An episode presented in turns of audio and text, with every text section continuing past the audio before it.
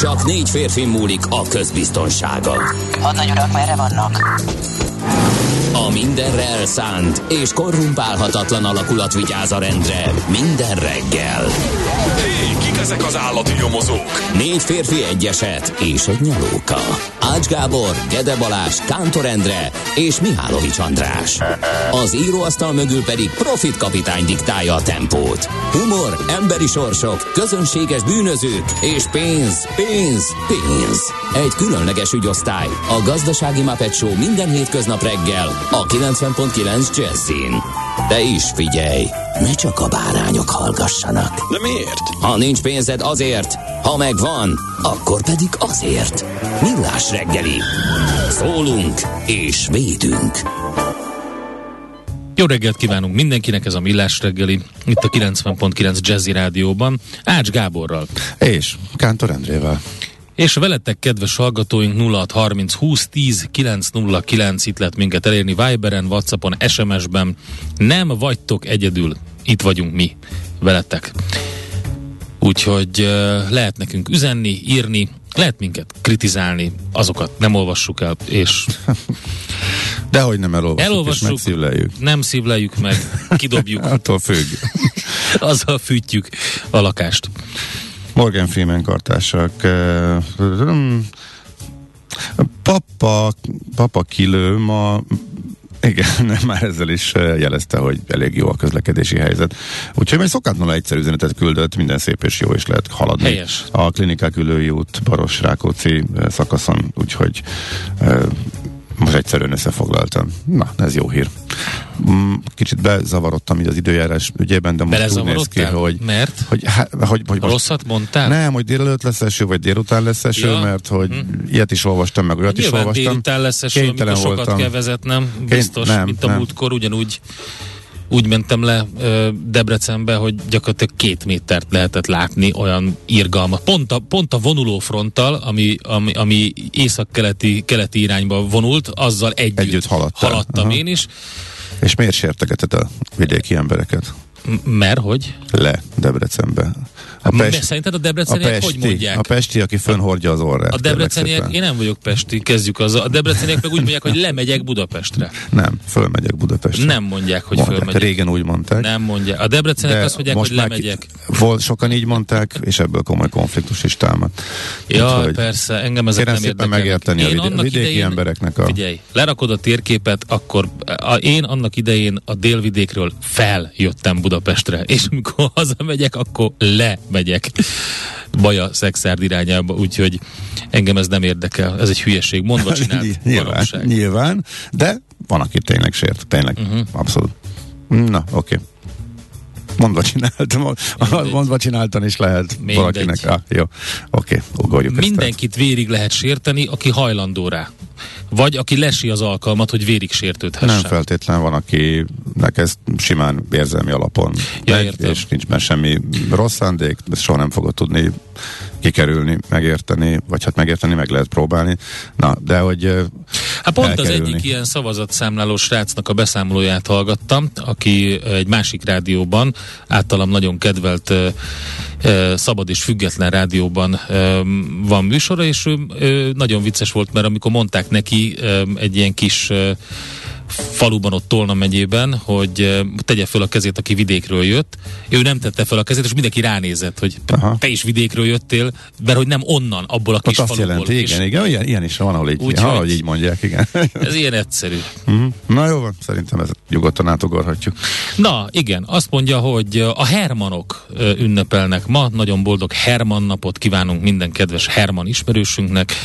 Én egy Hermant sem ismerek, keresek a névnapok között olyanokat, akiket talán ismerek. Árpád, na Árpádot ismerek, van ma is Árpád nap, úgyhogy aztán az összes többi névnap, te figyelj, egy olyan, de nem, van József nap is, bocsánat, az még ide van csapva, hogy esetleg, hogyha valakinek más uh, dátum nem jó József napra, ma is ünnepelhet, de a többiek biztos, hogy nincs ismerősöm, és az ismerőseimnek sincs olyan ismerőse sem, akit úgy hívnak, hogy Crescencia, vagy Lotár, vagy Urzulina. Hát a lotárokból több lett volna, hogy És mi az azucséna? úgy alakul a foci válogatott te teljesítménye abban az te időben. írtad be? Azucséna. Nem. az ilyen vicces, hogy meg évekkel később is van bennetek egy kis félelem, hogy csak megtrollkodtam a névnaplistát, eh, azért, mert egyszer-egyszer ez előfordult, Mert hogy- de nem, Figyelj, mert nem, nem csinálok azt én már értem, ilyet. hogy Verdi, Verdi sz- m, szereplő azucséna, de hogy az biztos, én, amikor, meg, amikor látod, hogy mit utasítanak vissza, hogy mi az, ami nem kerülhet be az utónév sorba, és utána azt látod, hogy mik vannak benne valóban, akkor elgondolkodod, hogy, hogy, hogy, lehet ez borítékkal átmegy, vagy mert az azucsén az hogy ment át? Az korábban ment át, Ja, és a szabály később módosult, hogy nem lehet akármit beletenni. Ja, Szerintem, értem. de Akkor még az utolsó évben, amikor lehetett, akkor ami a csövön kifért, akkor és még lett például ezek. Asszunta például, na mindegy. Na jó, ők voltak a születésnapos, nem, a a, névnaposok, és akkor most jönnek a Igen. születésnaposok. Illetve van egy csomó esemény, ezek közül most így ma van az otthon szülésnapja például, meg az egészségvilágnapja a WHO szerint. Aha. Ezt szerintem senki nem ő ünnepli, meg nem is tudja. De hogy, ja igen, hát 2007-ben nagy nap volt, Simonyi Károly, akit az első magyar, magyar származású űrturistának apostrofált a hazai sajtó, természetesen elindult a nemzetközi űrállomásra. Azóta már sokan voltak ott, meg volt egy csomó híresség, aki repült, vagy hát kint volt már az űrben, de hát 2007-ben ez nagy nap volt. Na, azt mondja, hogy a születésnaposok, híres születésnaposok közül kiemelendő Klapka György 1820, öm, azért is, mert kiváló mesél a múlt rovatot tartott Katona Csaba klapkáról. eh, volt benne szó, úgyhogy ha tudjátok, hallgassátok vissza a millástegeli.hu-n, vagy pedig a Spotify-on, Igen. vagy a YouTube csatornánk. Ha most Maci ülne itt, akkor 7 óra 16-ig mesél a... Nem ez volt egyébként. Napi csata lenne. Kedden volt most több megúsztuk. napi csata is. Igen, tehát, igen. Akkor, akkor Hallgatók egy része, magából. én csak a reakciókat láttam, volt, aki túlzásnak is érezte, igen. A, Nem. Nekem azt tetszett a legjobban, és ez tényleg jó volt, hogy a, ő, ő másra koncentrált, ő a háborús harci stratégiákra, meg minden, de hogy mikor kiderült számomra, hogy maga a csútutó 30 centi mély összesen, tehát én, én ezt domborítottam volna ki jobban, tehát az egész Einsteini kép alkotás, amikor beszakad a, a lovagok alatt a jég, és hogy elmerülnek benne, hát ez lehetetlen, tehát na mindegy.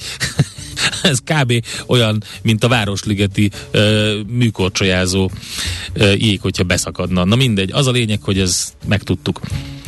Gábor Miklós Kossuth Díjas magyar színművész is ezen a napon született 1919-ben, Ravi Shankar, a dinasztia alapító, um, akinek minden gyermeke viszi tovább. Na jó, nem tudom egyébként, de nagyon, nagyon sokan vannak sánkárok, akik ha viszik tovább ezt a um, popkultúrába oltott klasszikus zenét. Aztán Francis Ford Coppola, ötszörös Oscar-díjas amerikai filmrendező, Gerhard Schröder, kancellár is ma ünnepel 1944. 44-es. Uh-huh. Na. Jackie Chan, kínai harcművész, színész, rendező, forgatókönyvíró, producer, énekes, kaszkadőr, és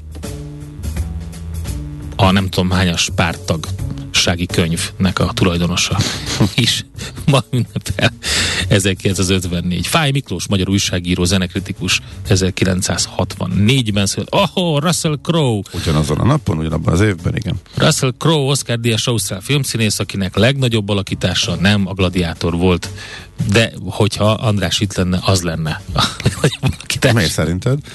Hát a, például a Benfentes, az nekem egyébként így újságírás szempontjából is egy, egy komoly történet, ugye Al Pacinoval azt a sztorit dolgozzák fel, amikor a Lowell Bergman játsza benne Al Pacino, aki a 60 Minutes-ben hozta azt a, a tényfeltáró sorozatot, amikor kiderült, hogy, hogy hogy próbálják meghamisítani az eredményeket az amerikai nagy öm, hát globális nagy multi dohánycégek, és így titkolják el, hogy ők pontosan tudomásuk van arról, hogy rákot okoz a dohányzás.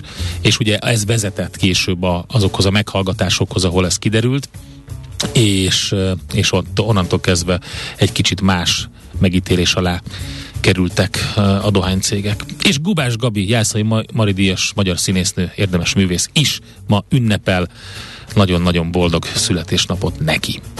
Na, mivel kezdünk zenében? Zenében uh, most egy uh, vadi új um, srácot találtam, akinek az a művész neve, hogy Particle Kid, és egyébként egy, egy zseniális, zen, zseniális zeneszerző, énekes, dalszövegíróról van szó. Hát a szövegét meg mindenki értelmezze, így 2022 0407, tehát április 7-én, ahogy szeretné. Nézz is! Ne csak hallgass!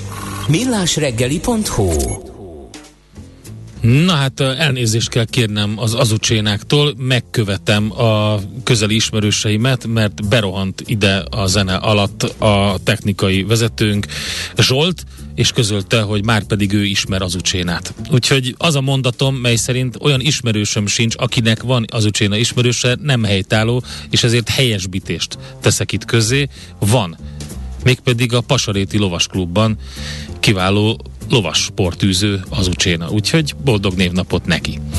Na, akkor nézzük, hogy mit ír a e, sajtó itthon és e, a nemzetközi porondon. Mivel kezdünk?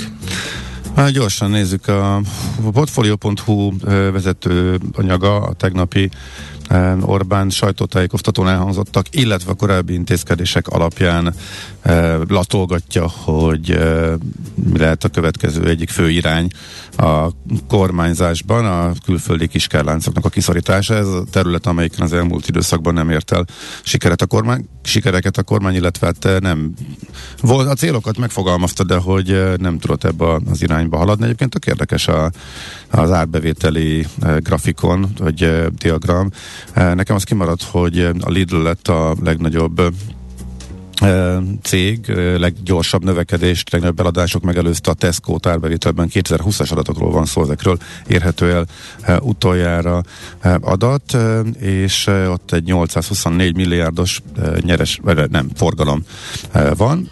A Tesco volt az egyetlen, amelyik, hát a Tesco régóta gondokkal küzd, pont nagyjából azóta, amióta a hard diszkontok nagy nyomulásban vannak, avóta a Tesco nem, tud velük, nem tudja velük tartani a lépést, abban az évben például 20-ban veszteséges is volt, szóval Lidl, Spár, Tesco, mm, Coop, CBA a sorrend, Real, Ocean, Penny Market, és csak utána jön az Aldi. Azt hittem az Aldi magasabban van egyébként egy ránézés, hogy, hogy, hogy szétnéz az ember, hogy milyen sok van eh, belőle.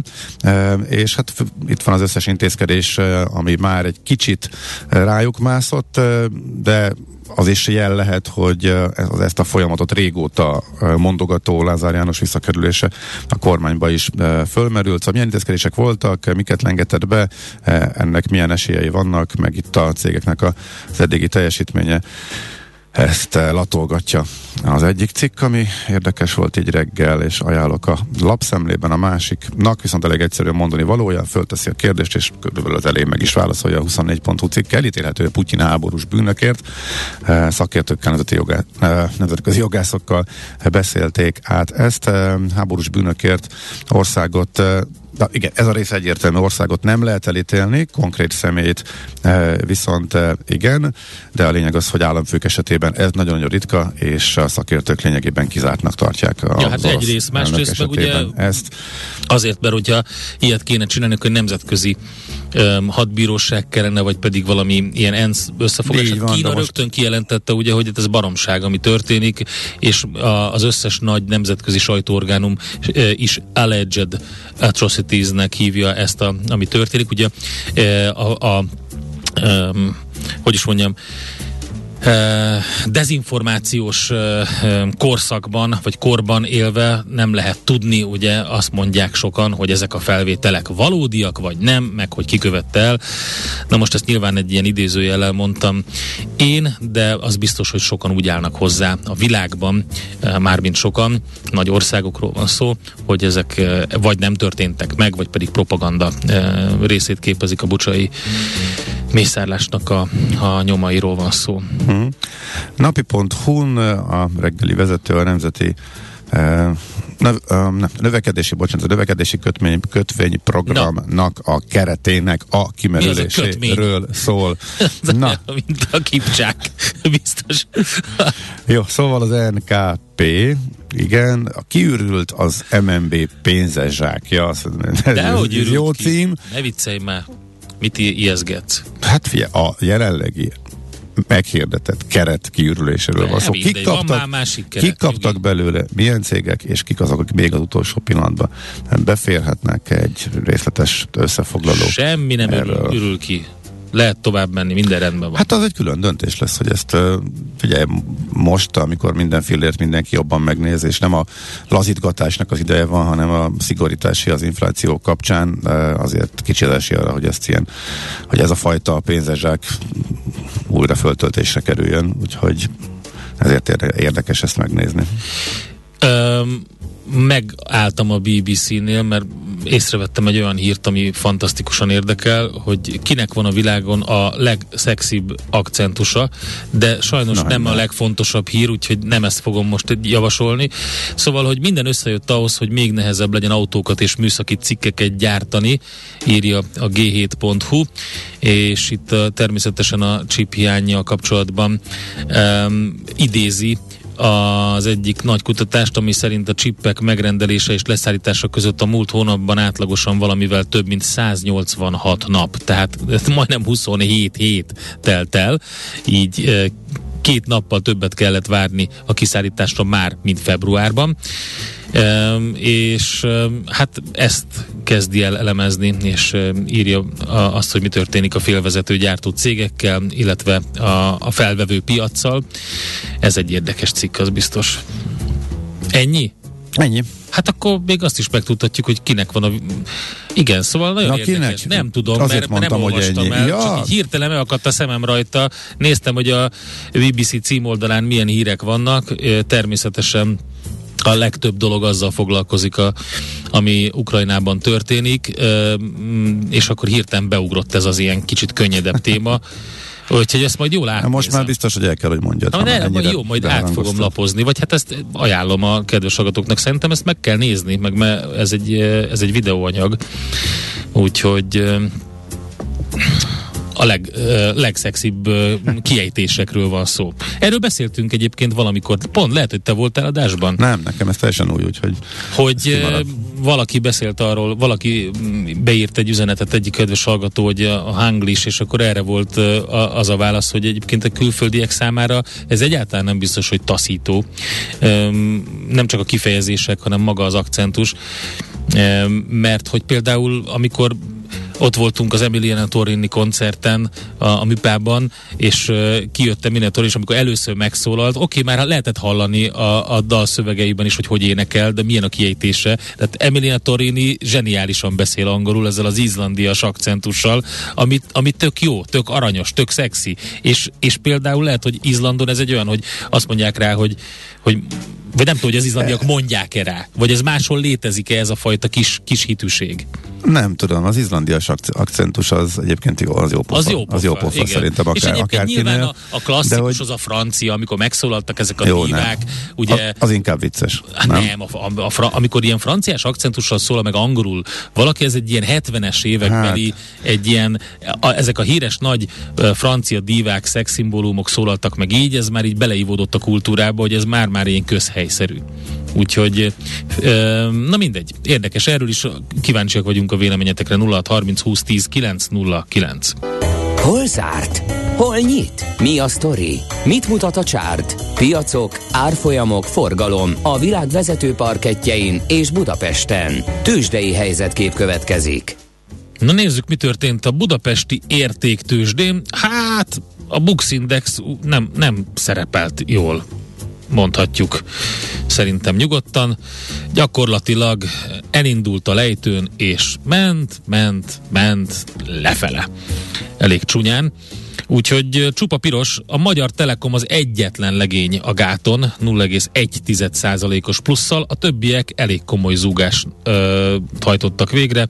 OTP 8,8%, kérem szépen, mindjárt lehet vásárolni. 10.700 forinton.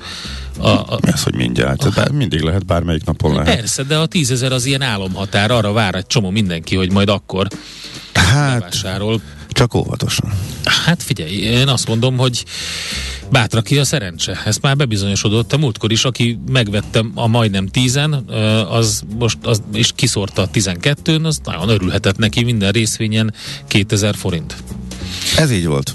Na, Én ö, is, én is ezt tettem. látod? De most látod? nem. Ne most, légy farizeus. de én most nem veszem meg tízért, hogyha leesik tízre. Kicsit vál, hát kicsit változott azóta a helyzet. Okay. Sokkal rosszabbak lettek a kilátások. Mm. Tehát eh, ilyen, egy, meg az egy óriási zuhanásnak a túladott része és egy leszúrás volt, amiből egy visszapattanás az ugyanúgy benne volt a pakliba. Oké, okay, teljesen más. Megnézzük, hogy teljesen más, ha valaki, valaki rövid távon gondolkodik, tehát én ez nekem egy kimondottan rövid távú dolog volt, hosszabb távon nyilván jó, de azért a, érdemes arra odafigyelni, hogy ez, ez nem törvényszerűség. Hát nézzük és, a többit, jó? Hogy bőven benne van ne a csak az em- ez most rosszabb lesz.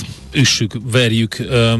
Jönnek még izgalmas hírek az OTP és a többi bank házatájára is nyilvánvalóan otthonteremtési projektek zöld hitel kapcsán. Na, de menjünk tovább. Apenin ö, 7,2 százalék, Opus 6,9, Autovalis 6,2, ezek negatív számok, amiket most mondok, Cig Pannonia 6 százalék, Alteo 5,6, Forage 4,7, MOL 3,7, hát kevesen, mondom. A Richter is egy, a Richter még, még emberesen tartotta magát 1,3%-os minusszal, úgyhogy ö, ezt lehetem. És egyébként, hogyha körülnézzünk az x piacon, akkor azt látjuk, hogy ö, a nap az pozitívban, továbbra folytatja a rallit, eh, 2% körül em, erősödött, a Gloster is 1,7%-os erősödés. Hát kefé, kérem szép, az x részvények tartják a lelket a budapesti értéktősdén. Gyakorlatilag a Cyberg az egyetlen, aki mínuszban zárt, a többiek azok mind pozitív tartományban. A forintunkra vessünk egy pillantást. Mm, ó, jaj, majdnem 380 forint az euró árfolyama pedig milyen jó lett volna a 370-en bevásárolni, de hát ezt ugye nem ejtettem meg me- megint, nem sikerült. 347,80 a dollár. Hát ez van. Nincs mit szépíteni.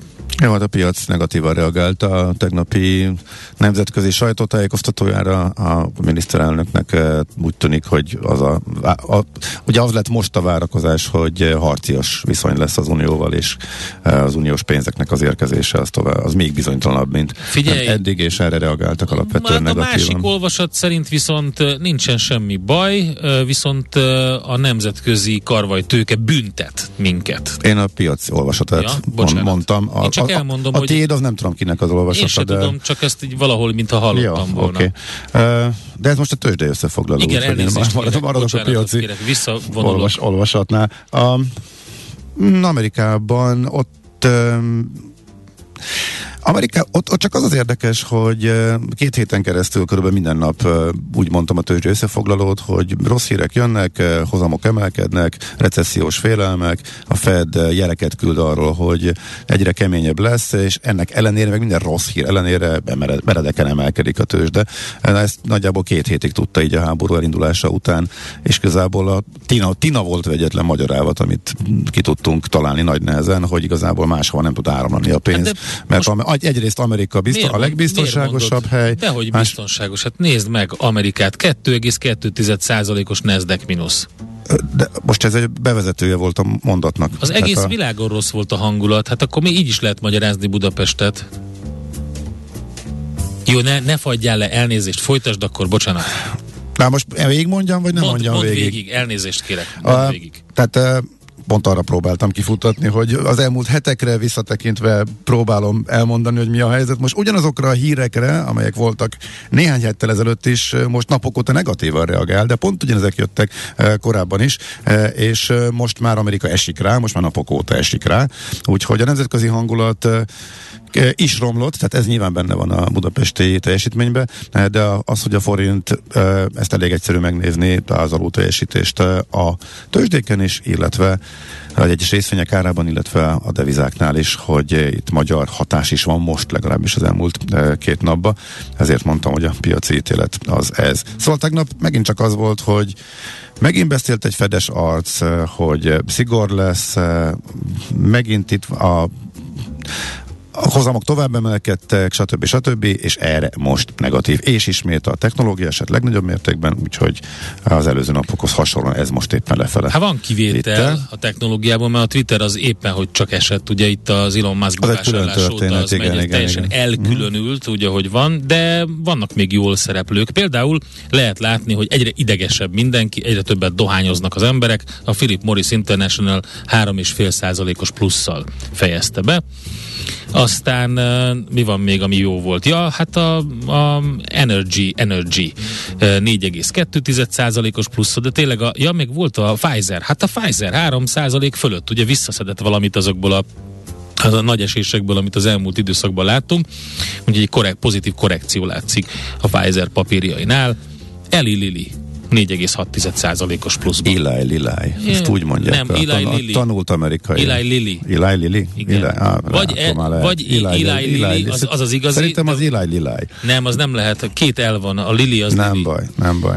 A, Eli Lilly. Jól hangzik. Én ezt már úgy is hallottam. De most vagy már Eli Lilly, vagy Eli Az Eli az biztos, hogy úgy mondja még. az a, Eli az az. Az amerik, a tévés műsorvezető is úgy mondja. Eli Lilly? Lehet, hogy Eli. Na, mindegy. A légitársaságok, na ott aztán... Volt hát a, hadd el, ráfáztam, ráfáztam. Na Tegnap, Na ott, ott, egy, ott egy szerelmi háromszög alakult ki. Ott Ezt az, a, az a helyzet. Adásban? El, elképzeld el. És a rossz oldalára kerültem a háromszögnek. Mondjuk így. A... Hűha, a, gyors, Na, gyors, gyors, gyors, gyorsan haladok tovább. Tegnap. Hogy lehet? A New York Times megírta tegnap. Te kis Pitagorász. Hogy, le, hogy lehet rossz oldalára kerülni a háromszögnek? Van vannak ott a, hát ott kicsit máshogy működik, de nevezik őket is akkor a fa, nagy fapados légitársaságoknak, és ott az ultra fapados kategóriában vannak ketten, és közülük a jobban működőre gondoltam kis naívan, hogy az lesz ja, a jó jöttem. befektetés, mert az jobban működik. Ehhez képest korábbi hír, hogy a jobban működő, a Frontier, az fölvásárolja a Spiritet. Már ekkor kicsit esett az ára, de jó, hát Istenem, hát még olcsóbban vettük, semmi gond, kitartunk, hát miért ez, ez, egy, ez, egy, ez egy jó dolog, legfeljebb csökkentettem, mert hogy mennek fel az olajárak. Oké. Okay. Na most meg az történt, hogy bejött a képbe az a bizonyos harmadik, eh, a JetBlue, amelyik a legnagyobb, csak ők nem az Ultra, hanem ők azért hagyományos, sokkal jobb szolgáltatást nyújtó légitárság repülnek már Európába is egyébként, és ők meg azt mondták, hogy, illetve róluk megírta a New York Times eh, tegnap, hogy ők is beszállnak ebbe az árversenybe. Na mi lett a reakció, hogy eh, a kiszemelt alapvetően nem annyira jól működő légitárság a Spiritnek emelkedett emelkedett az árfolyama, aztán visszaesett, de a legkisebb mértékben esett.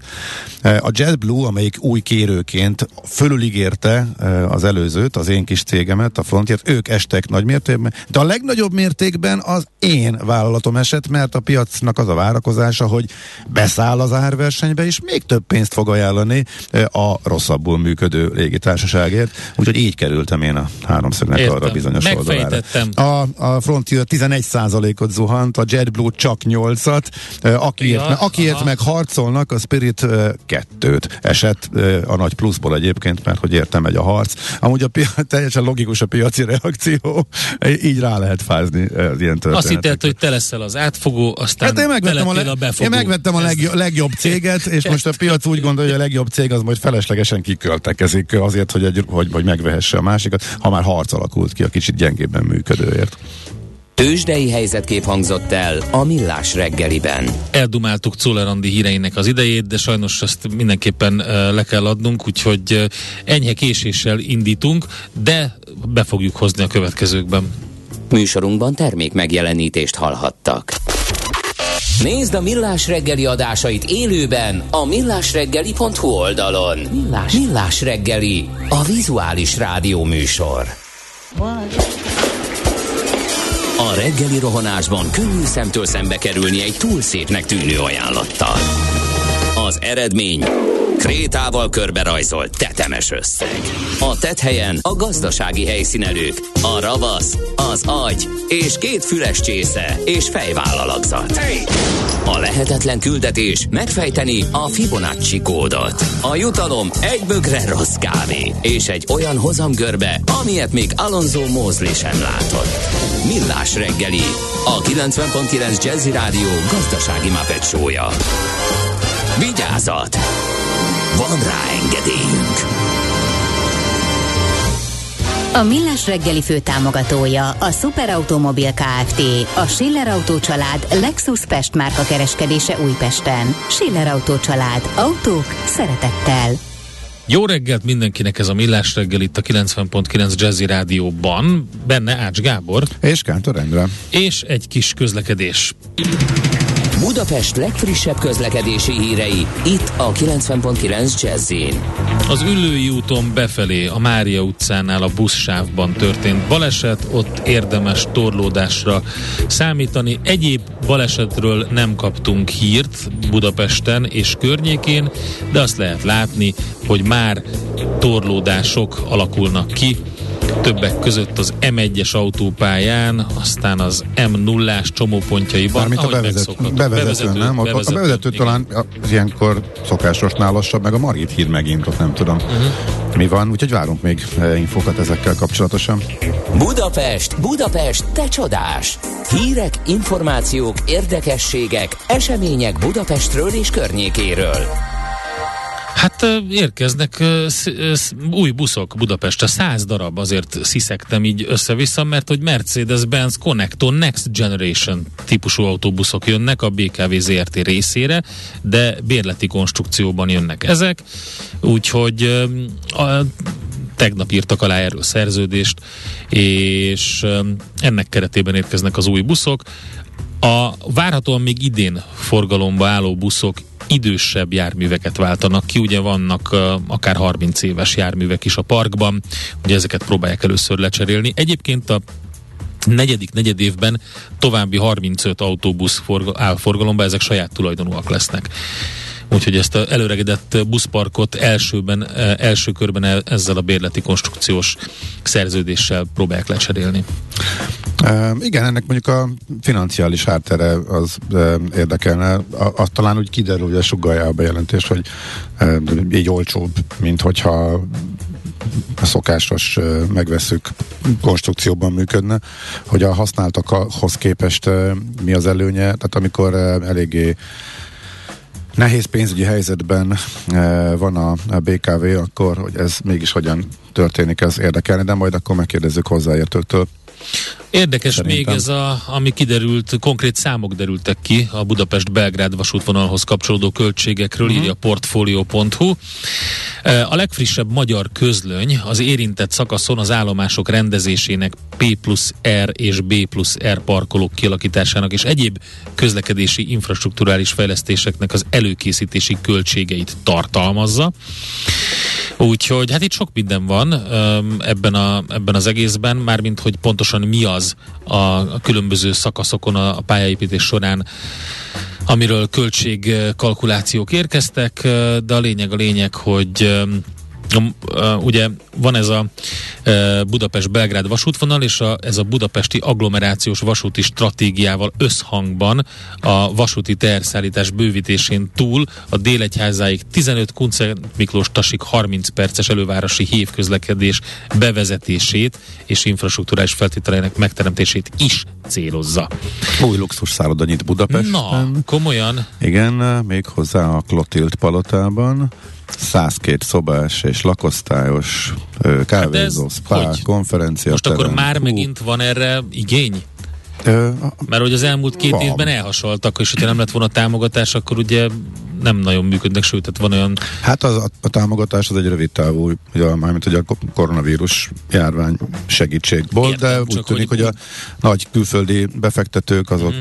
hosszú távon gondolkodnak, ja, és úgy vannak vele, hogy ez egy időleges, lehet, hogy egyébként emiatt olcsóbb is volt elindulni, ezt a részét nem tudom, minden esetre egy komoly, mert Marriott fogja üzemeltetni, hotel építetője pedig a 18-ban bejegyzett Abba Gate Hungary Kft. a Katari cégnek egy leányvállalata, övéké például e, Doha legelegánsabb luxus e, áruháza, e, úgyhogy e, igen, és a, a, a levő Matilda palotában ott már ott arról is volt hír, hogy ott is ugye uh-huh.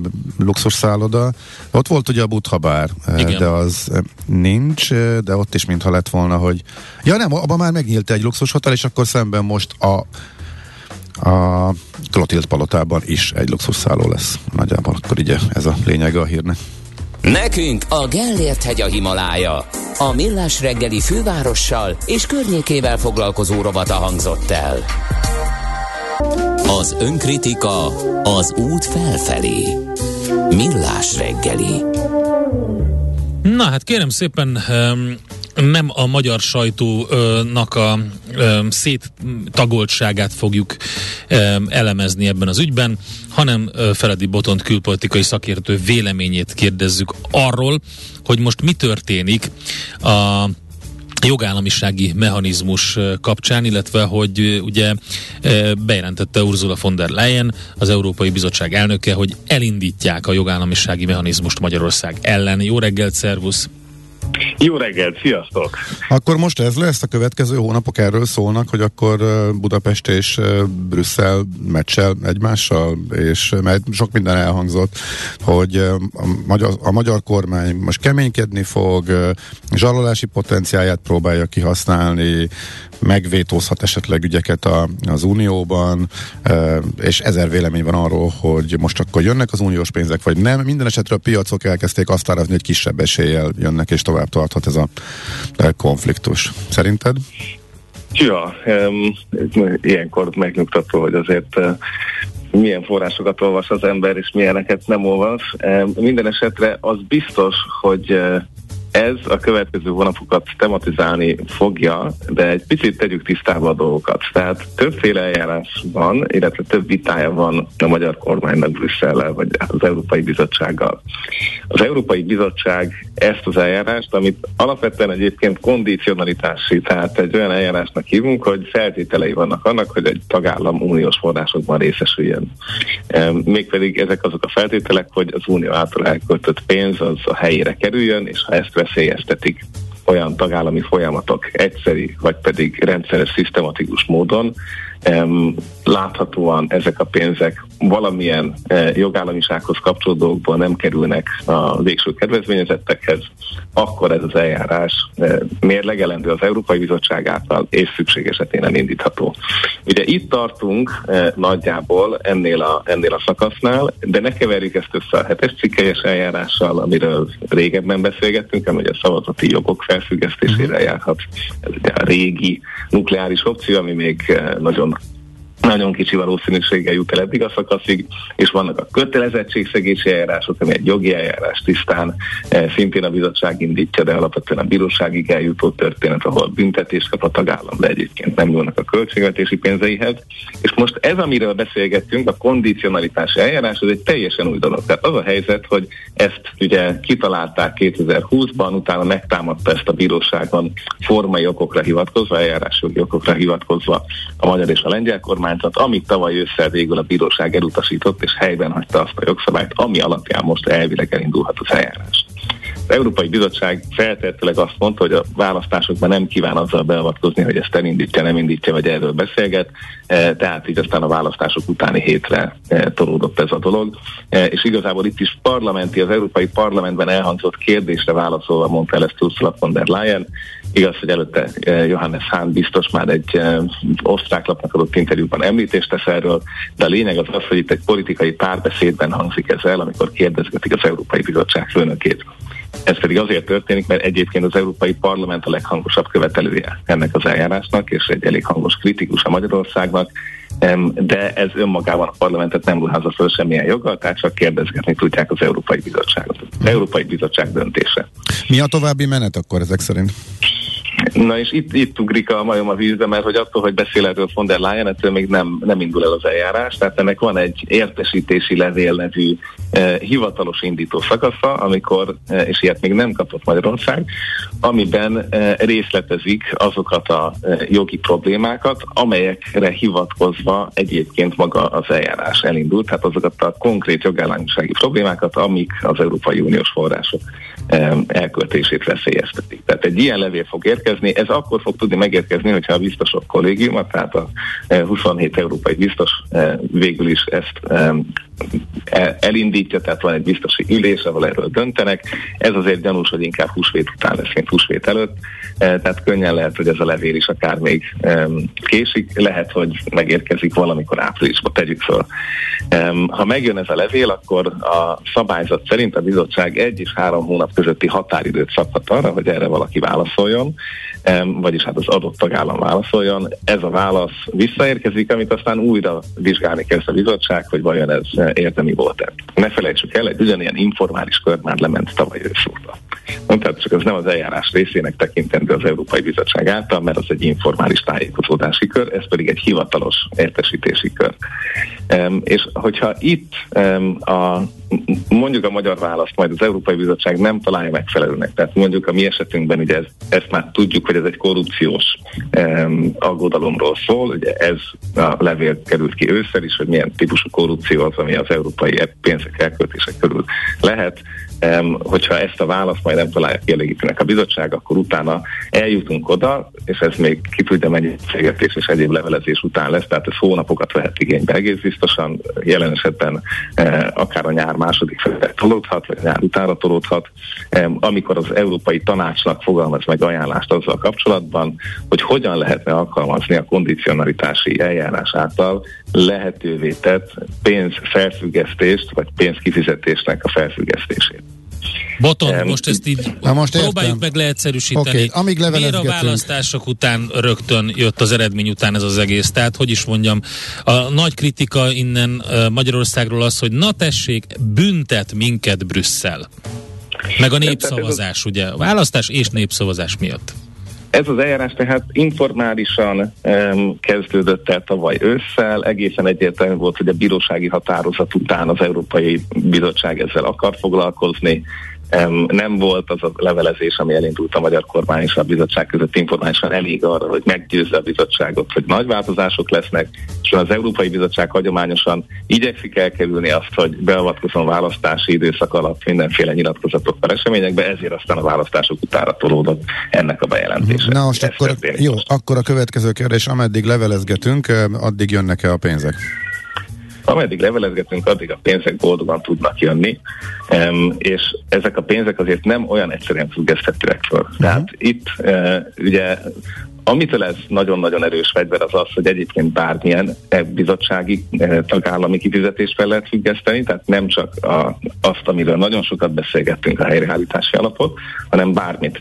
Mezőgazdaságitól a kohéziósig, amiről dönt, arról dönt a bizottság. Elvileg. Ennek a rá, De hát ez Elvileg. olyan, mint az orosz gáz. Hát ezt így nem lehet csak Na úgy így- elzárni. Így van. És amit ők maguk is hangsúlyoznak, mert hogy egyébként erről van egy, nem tudom, 50 oldalas útmutató fönt eh, az egyébként soha nem alkalmazott eh, eljárásról az Európai Bizottság honlapján. A legfontosabb pontja ez az arányosság. Tehát itt ez nem úgy van, hogy akkor most a bizottság mérges és elzárja a csapot. Tehát ilyen, ilyen szerintem nincs és nem is lesz. Uh, itt, itt az lesz, hogy olyan dolgokat esetleg felfüggeszt, amik egyértelműen a magyar állam számára eh, kedvezményeket jelentenek, mert van még egy nagyon fontos klauzula, hogy a végső haszonélvezőket, tehát hogyha ezek olyan pénzek, amiket tagállami hatóság kioszt mondjuk óvodáknak vagy másoknak, eh, akkor nem biztos, hogy azt is felfüggesztheti. Itt van egy nagyon izgalmas klauzula, amiről a mai napig nem tudjuk, hogy pontosan mit jelent, de lényegében arról szól, eh, hogy valamilyen módon azt meg kell akadályozni, hogy a végső kedvez az emberek fizessék meg az árát, és ne az a tagállami eh, kormányzat, vagy az az állami mechanizmus, ami egyébként veszélyezteti ennek az elköltését. Erről nem tudunk semmit, de a szándék ott van, hogy egyébként nem akarnak úgy pénzcsapot elzárni, hogy ez mondjuk a magyar gazdáknak problémát okoz. Hát ugye ezért lobbiznak eh, sokan, például önkormányzatok is, hogy a kormányt kikerülve egyenesen jöhessenek a pénzek eh, önkormányzatokhoz, illetve egyéb területekre, meg Na, hát civil ez nem lesz soha. Erről beszélünk, ezért itt most E, össze? Így van, tehát erre létezik egy külön, külön klauzula ebben az egész történetben, Mhm. hogy a, még ha úgy is dönt, hogy egyébként van olyan indok, ami alapján megáll az, hogy ez hogy, hogy pénzfelfüggeszthető. Ezt Aha. az Európai Tanácsnak jóvá kell hagyni egyébként, hogy a klasszikus qualified majority, tehát minősített többséggel, ami 55% az országoknak és 65% a lakosságoknak egyszerre. Ugye ez nem egy lehetetlen dolog. Ez, ez, ez nem egy olyan, hogy Varsó megvétózza, vagy, vagy uh-huh. valaki megvétózza. Uh-huh. Tehát ez egy relatív át tud menni, és ha ez el, eljutott eddig, akkor dönt, az, az kiderül, hogy végül is milyen forrásból, milyen arányban függesztenek fel kifizetést, de ez egyértelmű, hogy egy nem azt akarom mondani, hogy szimbolikus lesz, mert, mert az talán azért tényleg túl reménykeltő, de messze nem arról van szó, hogy egyszerre csak eh, százról nullára lezárják ezt a csapot. Tehát lesz mhm. néhány olyan kifizetés, mondjuk egyértelműen olyan állami fejlesztéseket támogat, állami reformokat támogat, amit a közigazgatás magára költ el. Tudjuk, hogy ilyen operatív program évek óta létezik. Eh, tipikusan egy ilyesmi lehet a célpontja Aha. Eh, egy ilyen elsőleges megszorításnak, vagy egy ilyen elsődleges a vita mm, arányosságához mhm. mért uh-huh. pénzügyi kifizetés felfüggesztés. És akkor ettől teljesen független a helyre, helyrelátási alapnak a kérdése, ahonnan már eddig is Uh, ahol már eddig is elzárták a csapot, ugye ez már a korábbi időszakokban is se jöhetett volna, de végül is mégsem jött? Tegyük, tegyük gyorsan ezt is tisztába. Tehát Igen, azért kérdezem. Ez egy, ez egy nagyon izgalmas külön történet, a helyreállítási alap ugye ez tavaly e, nyáron már tárgyalás alatt volt Magyarország és az Európai Bizottság között, ezt minden egyes tagállam a bizottsággal tárgyalja le. Ezt a pénzt azért adják, hogy a Covid után e, összerázódott, megbicsaklott helyenként botladozó gazdaságok olyan reformokat elvégezzenek, amikhez fontos az, hogy külső támogatás érkezzen. E, tehát magyarul fájó reformokat is elvégezzenek, és ehhez kapcsolódóan beruházásokra is ad egy kis pénzt. Tehát egy reform plusz beruházás csomagot kell benyújtani a minden egyes tagállamnak, és ezt a csomagot fogadja el az Európai Bizottság, hogy igen, ez alapvetően oké. Okay. Mivel az Európai Bizottság nem politikai szereplő a szó klasszikus értelmében, nem bármilyen reformot lehet benyújtani, hanem azokat érdekli, azt szívesen finanszírozza az Európai Unió, a bizottságon keresztül ebből az alapból, a tagállami befizetésekből, amit a 2019-es országjelentések kritikának fogalmaztak meg az adott tagállammal szemben. És ugye innen indul ez az egész izgalom, hogy, eh, hogy azért alapvetően itt is Például vannak olyan korrupciós kérdések, amiket e, szeretne látni az Európai Bizottság, hogy ehhez kapcsolódóan történnek-e intézkedések. E, és ugye itt volt az, amikor a magyar kormány tavaly nyár óta először azt mondta, hogy a hitel részét nem ennek, csak a a támogatás részét, aztán most kéri a hitelt is. Igazából ez mind-mind egy megegyezésen múlik az Európai Bizottsága. Ez nem egy büntető eljárás, itt uh-huh. nincs mhm. semmi e, ilyesmi. Hát akkor e, lesz itt megegyezés, kérem szépen, nem olyan bonyolult ez, mindenki tudja. Jó kis e, politikai játszma, e, óriási szájkaratéval, de lényegében most nem történik semmi. Hát, hát le, le, lesz-e megegyezés? Lesz-e megegyezés? Akkor Biztos, hogy lesz megegyezés. Kérdezzük meg Botondot, hogy lesz-e megegyezés. Botond, lesz szerinte? megegyezés? Tehát abban teljesen egyetértünk, hogy ez egy óriási politikai játszma, az RRF tisztán, tehát a helyreállítási alap az egy tisztán politikai kérdés, hogy be tud-e a magyar kormány olyat nyújtani, amit az Európai Bizottság el tud fogadni. Nyilván olyat nem fog elfogadni, amit más tagállamnak se fogadott el. Ez nem, nem mhm. ingyen pénz, nem arra jár, hogy bármire el lehet költeni, hanem ez körbe van rajzolva, hogy mire lehet elkölteni. Ha olyat nyújtunk be, akkor feltehetőleg ezt előbb-utóbb el fogják fogadni.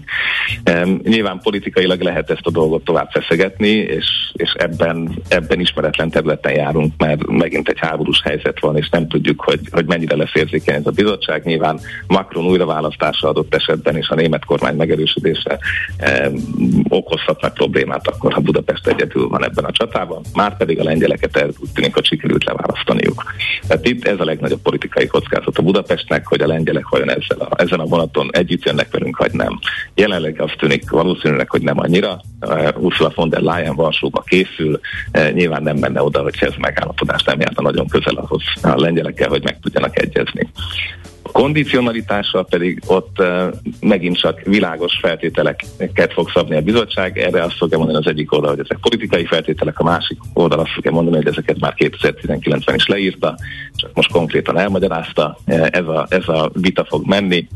Nyilván, ha az egyik oldal ezt teljesíteni akarja, akkor, akkor fogja tudni, ha a másikra azt akarja mondani, hogy ezeket mivel politikai feltételek nem teljesíti, nem arról fog szólni, hogy teljesíthető a feltétel, hanem hogy meg akarom-e csinálni. Um, Oké, okay, világos. Jó van, hát akkor követjük innen Botont. Az a lényeg, hogy, hogy, hogy nekünk mindig lesznek kérdéseink, neked meg mindig lesznek válaszaid ebben az ügyben, úgyhogy lényegében mi is a lecsorgóból uh, kapunk egy kis munkát és hát, témát. Nézzétek, én tegnap este feleségemnek mondtam, hogy erről fogunk ma reggel beszélgetni, és, azt, és már amikor elkezdtem magyarázni, hogy mi, mi is ez az egész történet, akkor mondta, hogy hát ezt valahogy szedjem össze magam, mert, mert sem fog érteni. Um, nagyon, és nagyon okos nő a feleséged, és kiváló könyveket ír. Úgyhogy... Ráadásul igen. Tehát, Szóval ez egy, ez, ezt elmondani, hogy ezek a egyébként elképesztően jogiasított uh, történetek hogy néznek ki, tehát egyszer erre szállhatunk több időt, hogy ezeknek milyen jelentősége így az EU intézményépítés történetében, meg mire születtek válaszul, tehát ezeknek megvan a intézménytörténeti, diplomácia történeti helyes súlya szerepe ebben az egész mm. elképesztő rendszerben. Tehát egyszer erre szálljunk időt, Jó. mert tulajdonképpen innen Figyelj, jön a nyár, jön a nyár, jön az uborka szezon, bejössz ide a stúdióba, és reggel 6.30-tól tízig ezt fogjuk kivesézni. Oké, okay, legyen így. Köszönöm Köszönjük szépen. szépen. szia, szia. Dr. Feledi Botont külpolitikai szakértővel beszélgettünk a magas röptű Brüsszel kontra Budapest politikai játszmáról. Műsorunkban termék megjelenítést hallhattak. Ezt tudtad? A Millás reggelit nem csak hallgatni, nézni is lehet. millásreggeli.hu Benne vagyunk a tévében. Ha a külső és a fellépés csal, akkor a benyomás semmit sem ér. Millás reggeli. Na hát Country Ede kapja össze magát, mert a hallgatók ma nem annyira elégedettek a zenei felhozattal. Jött egy nem jó zene, illetve ettől a saját válogatásba játszott zenétől kedvemet volna visszafeküdni, aludni, és még erre jött az előző, hát kicsit lass, lassan csordogáló kompozíció, úgyhogy jó, valami, tehát valami pörgősebb, fogalmazzuk pörgősebbre vágynak értem, a hallgatók. Tehát fogalmazzuk meg akkor helyesen, hogy hogy történt. Három hallgató volt az, aki nem elégedett volt, a több millió hallgatóval, aki Igen, megelégedett. Ez már reprezentatív. reprezentatív reprezentatív Jó, kutatás volt. Úgy Sokkal inkább szíves. az űriparról kell most beszélgetnünk, mert itt van velünk a stúdióban a Design Terminál szakmai vezetője Jónás László. Szervusz, jó reggelt kívánunk! Jó reggelt, üdvözlöm a hallgatókat! Na, induló vállalkozások az űriparban, ez a témánk, és ez azért érdekes és azért jó, mert most már azt látjuk, hogy az oktatásban is több egyetemen eh, az űriparral foglalkoznak, eh, és ilyen képzésekkel, űrmérnöki képzésekkel és eh, ehhez hasonlókkal. Úgyhogy úgy látszik, hogy van egy kis mozgás mozgása az űriparban Magyarországon. Hát nem is kicsi. Az űripar azért izgalmas, mert nagyon sok régóta működő iparággal ellentétben, ahol már kialakult struktúrák vannak. Az űripar egy olyan terület, ahol ha valakinek van egy jó ötlete, akkor azt a megfelelő szakértelemmel relatíve gyorsan be tudja jutni a, be tudja jutatni az ipar vérállamába. És azért izgalmas, mert nem kellenek hozzá óriási termelőeszközök, meg gépek, mint mondjuk az építőiparban, vagy a gyártásban, hogy föl kell építenem egy gyárat, hogy bármit el tudjak indítani, hanem van valami ötletem, van egy szaktudásom, valami laborban letesztelem, és el tudok indulni azon az úton, hogy ez bekerüljön az iparba. Szóval Magyarország számára ez egy olyan terület, ahol nagyon nagy és gyors sikereket lehet elérni.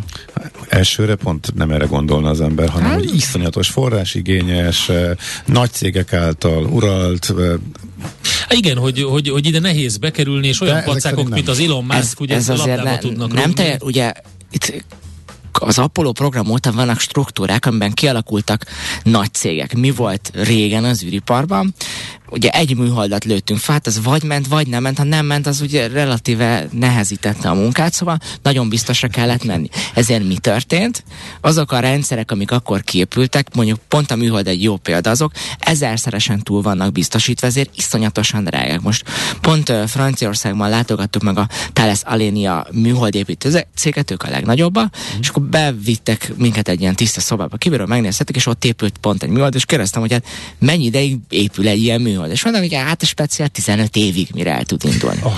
Na de most, ami mi történt most? Ha. Ez az Elon Musk féle új világ, hogy nem egy műholdat löv, lövünk fel, egy nagyot, hanem felövünk rengeteg kicsit. Fele megy, fele nem megy. Még így is van elég, hogy azt a kísérletet, azt a munkát, azt a, az adást, vagy bármit el tudjuk indítani, de még mindig sokkal olcsóbb azt ö, véghez vinni, mint egy nagy műholdat ö, vinnénk fel. Úgyhogy változik ez az, ez az Meg iparág. hát szerintem az is biztosan változott benne, hogy ugye régebben ezek a nagy me- megaprojektek voltak, amiről te is beszélsz, hogy készítenek egy űrtávcsövet, vagy egy bármit, és akkor azt ilyen nemzetközi összefogással az űrbe juttatják, mindenki hozzátesz egy picit, de alapvetően egy ilyen gigantikus projektről van szó. Most meg rengeteg pici kis projekt van, és így aztán labdába tudnak rúgni kisebb startupok is. Igazából itt egy nagyon érdekes kérdéshez jutottatok el, hogy mi az állam szerepe az űriparban, mert valójában ezekre a projektekre továbbra is szükség van. Tehát ne felejtsük el, hogy, a, hogy, a, hogy az űripari nagy projektekből, az Apollo-ból indult el a mobiltelefonunk, vagy a kisebb elektronikai ö, nyáklapok, szóval ezek nem lehet, hogy ezeket elengedjük, de közben, amit te is mondtál, most már számtalan olyan projekt, hogyha valaki szeretne egy kísérletet elvégezni az űrben, akkor bejelentkezik egy fellövő állomáshoz, ahol a kis műholdját, vagy bármit, amit szeretne, ki tudják nekem. Mindig drága, de nagyságrendekkel kevesebbe Mhm. kerül, mint amiben eddig került. Oké, okay, milyen ö, projektekhez tudunk mi csatlakozni ö, Magyarország, és milyen, milyen tudással? Uh, Magyarországon a Design Terminal az Európai űrügynökség inkubációs partnere, a- az startup inkubációban. Hogy, hogy lett az ennek mi a háttere? Ö, Magyarország 2015 óta tagja az Európai űrügynökségnek, és az Európai űrügynökségnek számtalan olyan programja van, ami arról szól, hogy az a rengeteg pénz, ami Európában beáramlik az űriparba, az minél jobban visszakerüljön az iparba. Szóval elköltöttük valamilyen űripari fejlesztésre, nézzük meg, hogy azt hogy tudjuk a, a gazdaság mindennapja visszairányítani. És ennek a kezdeményezésnek az egyik uh, lépése egy inkubációs központ, amiből 22 van Európában, Magyarországon uh, egy van belőle, amit ugye mi, mi uh, vezetünk, és ennek az inkubációs központnak az a célja, hogy azok az ötletek, amik az űripar és az űripar vagy egyéb más iparágak határán táncolnak, azokat fölkaroljuk, segítsük, ö, támogassuk egy kis pénzzel, egy ösztöndíjat kapnak, nem is olyan keveset, 50 ezer eurót, amit arra költenek, hogy amit ők kitaláltak, az eldőljön, hogy működik-e, vagy, vagy nem is. Emellett kapnak ők támogatást, egy-két évig szakmai támogatást, szakértőkkel találkozhatnak, viszik őket minden, ami ahhoz kell, hogy ők sikeresek legyenek, és ez alatt az időszak alatt el kell jutniuk odaig, hogy legyen egy prototípusuk, amivel ők utána piacra tudnak lépni. Ez egy ilyen egy, egy éves, két éves inkubációs program? Mm, Itt a fejlesztési időszakok hosszabbak és nagyon változatosak, szóval egy és kettő év között van. Aki szeretne, avval foglalkozunk két évig, olyan a projekt, akkor elég egy, egy év rá természetesen. Beszéljünk akkor egy picit a projektekről, hogy kik, kik vesznek ebben részt, és, és egyáltalán kiket vártok, hogy Milyen, még jel, lehet. milyen jellegű cégek, igen. Ami nagyon fontos, hogy legyen valami űripari kapcsolata, de ezek nem tisztán űripari cégek, akik a program első körébe bekerültök, azok közül van több mezőgazdasággal foglalkozó cég, aki űripari adatokat használ, de uh, vannak tisztán űripari cégek. Magyarország a, uh, a dozimetriában, a sugárzásmérésben például kiemelkedő a világon, és ebben elég sok projektünk, kutatónk van. És például a programban van egy olyan csapat, aki avval foglalkozik, hogy am- amit már az elején említettük, ami nagy műholdak voltak, arra mindenből lehetett nagyot csinálni. Ha sugárzásmérő volt, akkor, akkor elég volt egy nagyot uh-huh. rátenni. De most már a kisebb műholdak vannak, hát mindenből kisebb kell, és ők azon dolgoznak, hogy Magyarország fejlesz ki a világ legkisebb doziméterét például. Szóval, hogy a területek változatosak, mm, mi, mi arra törekszünk a kiválasztásnál, hogy legyen meg ez az űripari kapcsolat, de, de én akkor vagyok boldog, ha különböző iparágakból jönnek hozzánk. Lehet az a járműipar, lehet az agrárium, vagy bármi más, hogy dolgozzanak együtt ezek az iparágak. És öm, akkor egy ilyen kifejezett elvárás az, hogy visszaforgatható legyen az, amit ők csinálnak egyébként a gazdaság más területein, tehát hogy ne, ne kimondottan bedolgozzanak egy ilyen nagy űripari projektbe, hanem például, hogy említetted, egy ilyen agrárcég az ő általuk fejlesztett prototípusát valamilyen módosítással, vagy azzal a tudással, vagy az abból jövő információkkal azt a hazai mezőgazdaságban alkalmazni tudja. Az elvárás az, hogy az, amivel ő jelentkezik, abból születhessen üzleti eredmény. Nagyon örülünk, hogyha ez a gyakorlatban, a mindennapjainkban hasznosítható, de persze vannak olyanok, például az említett doziméter, ami valószínűleg még először csak a műholdakon lesz, de később, később lehet már más területeken is. Mi azt szeretnénk, hogyha elhinnék Magyarországon akár az egyetemistek, azok, akár azok a KKV-k, akik 20 éve egy járműpari szenzor gyártanak, hogy az űriparban van, van helyünk, hogy, hogy legyenek olyan cégeinknek, nem Magyarországról most nem fogjuk pár év alatt a legnagyobb űripari céget felépíteni, de miért van az, hogy egy lemezhajító cégünk mondjuk csak az autó gyártóknak hajlít lemezt, miért nem hajlítunk a Boeingnek? Tehát egy számtalan olyan terület van, ahol ha megismerjük azt, hogy mi az űripar, akkor más értékláncokba tudunk bekapcsolódni, ami azt jelenti, hogy sokkal magasabb hozzáadott értéket tudunk előállítani, és Magyarországon tudunk tartani számtalan mérnököt, meg nyilván ezer olyan hatása van, ami segíteni fogja azt, hogy ez egy jobb, meg egy izgalmasabb ország legyen. Tehát lehet egy csomó vállalkozó, aki most kap a fejéhez, és kapcsol, hogy az ő terméke, az ő ötlete, az esetleg az űriparban is hasznosítható, alkalmazható, és neki érdemes ebbe az irányba is gondolkodni. Ezek után a beszélgetések után hmm. általában olyan telefonokat szoktunk, szoktunk kapni, hogy hát én gyártok valami ilyesmit, vagy 3D nyomtatok, hogy tudom én ezt használni az űriparban. És nyilván hmm. mi ebben is szeretünk, meg tudunk segíteni, hogy megpróbáljuk megtalálni az űripari kapcsolódást. Aha.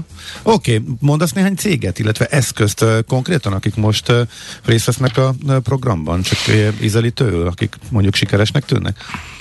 Van olyan cég, aki uh, avval foglalkozik, hogy azok az adatok, amik a műholdakon születnek, azok minél egyszerűbb és érthetőbb formában megvásárolhatóak legyenek. Annak érdekében, hogy mondjuk időjárást tudjunk elemezni, éghajlati uh, tulajdonságokat, csapadékot, uh, vegyszerezettséget, bármi mást. Uh-huh. De uh, olyannal is dolgozunk, aki egy drón elhárító rendszer fejlesztett ki, amivel az ő drónjai nagyon gyorsan el tudják a műhold képek alapján fogni azokat a drónokat, amik nem biztos, hogy jó, jó szándékkal, jó szándékkal vannak itt, de az, a mezőgazdaságból van olyan, aki a méhek állapotát és mennyiségét elemzi, és az alapján állapítja meg, hogy milyen állapotban van ott a, az a föld, vagy aki a műholdképek alapján az adott terület vízellátásával foglalkozik. Szóval nagyon különböző területről érkeznek, érkeznek csapatok.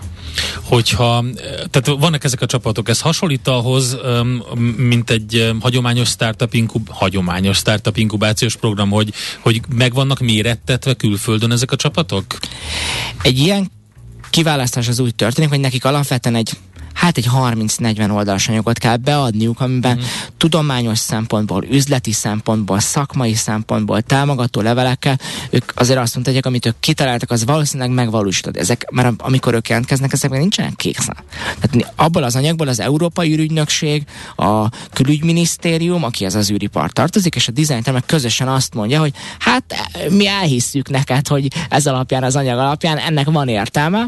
Ha mi azt mondjuk, hogy el, elhisszük nekik, akkor onnan onnantól ők megkapják azt a forrás, segítjük őket, és az utána ö, derül ki igazából, hogy ez működik-e vagy nem. Oké, okay, hát nagyon izgalmas, az biztos, és főleg a, nekem azt tetszik, hogy, hogy megpróbáljátok kihozni belőlük azokat a, azokat a lehetőségeket, hogy a verseny nőjön meg. Mert én azt látom, hogy itt nagyon sok olyan um, um, eszköz van, meg, meg ötlet van, ami különböző adatokat gyűjt, elemez, és ezáltal ugye versenyképessé válik uh, olyan cégek számára, akiknek fontosak ezek az új szenzoradatok. Um, például időjárás előrejelzés és a többi a hazai mezőgazdaság. Egy, egy ilyen versenyt erősít a nem hagyom, a hagyományos szektorokban, és nem pedig csak az űriparban. É, igen, és ami szerintem talán még fontos, hogy itt alapvetően legtöbbször kutatókkal találkozunk. Tehát uh-huh. itt mhm. van egy, van egy ember, aki tanul, és az életét fölteszi egy ügyre. De ők általában nem üzletemberek önmagukban. Szóval mi abban hiszünk a design terminálra, hogy a, hogy a az ilyen típusú mély tudás és aznak és az üzleti tudásnak össze kell kapcsolódni. És mi ezen dolgozunk ebben a programban, hogy ők megkapják azt hozzá, amivel ők valódi céget tudnak építeni, és nem csak egy ötletük lesz, hanem egy működő vállalkozásuk. Hú, van itt még ez az esemény, ez a Cassini, harmadik Cassini hackathon. Hát, ez egyáltalán maga a Cassini projekt az Igen. Unió részéről, ez hogy kapcsolódik?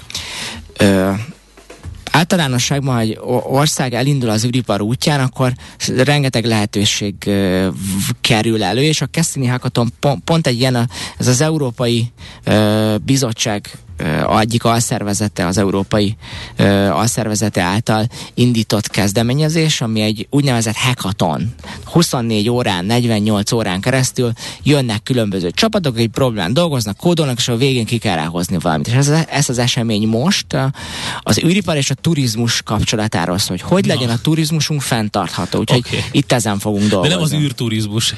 Itt ugye, ne, hát jogos, jogos a kérdés, de, egyelőre de még hát, nem az űrturizmus. De látjuk hát a Virgin Galactic-et és, és, a, és a többieket. De ugye? ehhez kapcsolatban például most egy olyan cég került be a programunkba, ami az, az astronauták táplálkozásával foglalkozik. Hogy táplálkozom? Uh-huh. A saját fiziológiai meg genetikai adottságunk alapján egy űrturista, aki valószínűleg hónapokat fog eltölteni az űrben, milyen táplálkozást állítsunk neki nagyon pontosan össze ahhoz, hogy ő mindig megfelelő energiaszinten legyen, ne legyen fáradt, ne legyen beteg, stb. stb. Szóval, hogy nem jársz messze attól, hogy Aha, elkezdjünk igen. az űrturistákkal foglalkozni. Űrkonzerv. Hát emlékszel erre, igen. erről beszélgettünk egy viszonylag hosszan, hogy mi volt mm-hmm. az első kaja, ugye az a alma püré, az, az felett meg leginkább.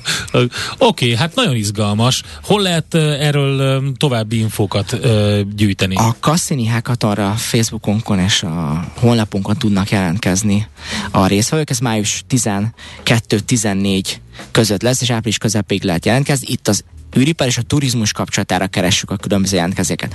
Hogy lesz fenntartható a turizmus? Hogy csökkentjük a karban lábnyomunkat? Ugye ez a mostani Covid megmutatta, hogy, hogy mit tud változni a világ, amikor mm. a mhm. turizmus nem úgy működik, ahogy. Úgyhogy azt szeretnénk, hogyha ide azok az ötletek jelentkeznének, akik, akiket érdekel ez a téma, és haladnának tovább ezen az úton, hogy hogy, hogy legyen nek olyan ötletek Magyarországról indulva, amik akár az egész világon használhatóak.